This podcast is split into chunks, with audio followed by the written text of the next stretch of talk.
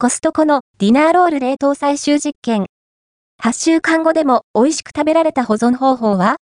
コストコのディナーロールは、シンプルながら飽きのこない味と、優秀なコスパで大人気の定番商品。ただし、1袋に36個と量が多いんですよね。消費期限内に食べきることができないので冷凍保存しているという人も少なくないことでしょう。そこで素朴な疑問。どのように冷凍すれば、その後も美味しく食べられるのでしょうか？というわけで実験を実施しました。5パターンのラッピングで冷凍。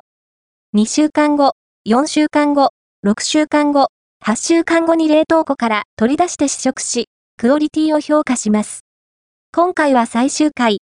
冷凍保存開始から8週間後のディナーロールを試食し、結論が出ましたのでぜひご覧ください。実験方法についてコストコにて購入したディナーロールを5つの方法で冷凍保存し、8週間後に取り出して1個ずつ試食レビューしています。できるだけ公平になるよう留意しましたが、冷凍庫の性能や開け閉めの頻度によって、保存状態は大きく変わる可能性があります。あくまでも、実験の一例として参考にしていただければ幸いです。合わせて、読みたいコストコのディナーロールは何が変わった？価格も量もアップになった定番パンを再チェックコストコで販売されているディナーロールがサイズアップしたことをご存知でしょうか？超定番の36個入りミニパンですが、今回、従来と比べて、サイズが12%アップした2、4、6週間後の結果は、こちら合わせて読みたいコストコ、ディナーロールの冷凍保存は、どれがベスト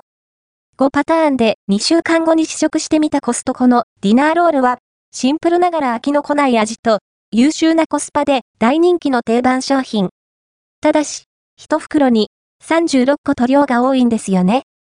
食べきれないので、冷凍、合わせて読みたいコストコのディナーロールを美味しく冷凍保存するベストの方法は ?5 パターンで4週間後に食べてみたコストコのディナーロールは、シンプルながら飽きのこない味と、優秀なコスパで大人気の定番商品。ただし、1袋に36個と量が多いんですよね。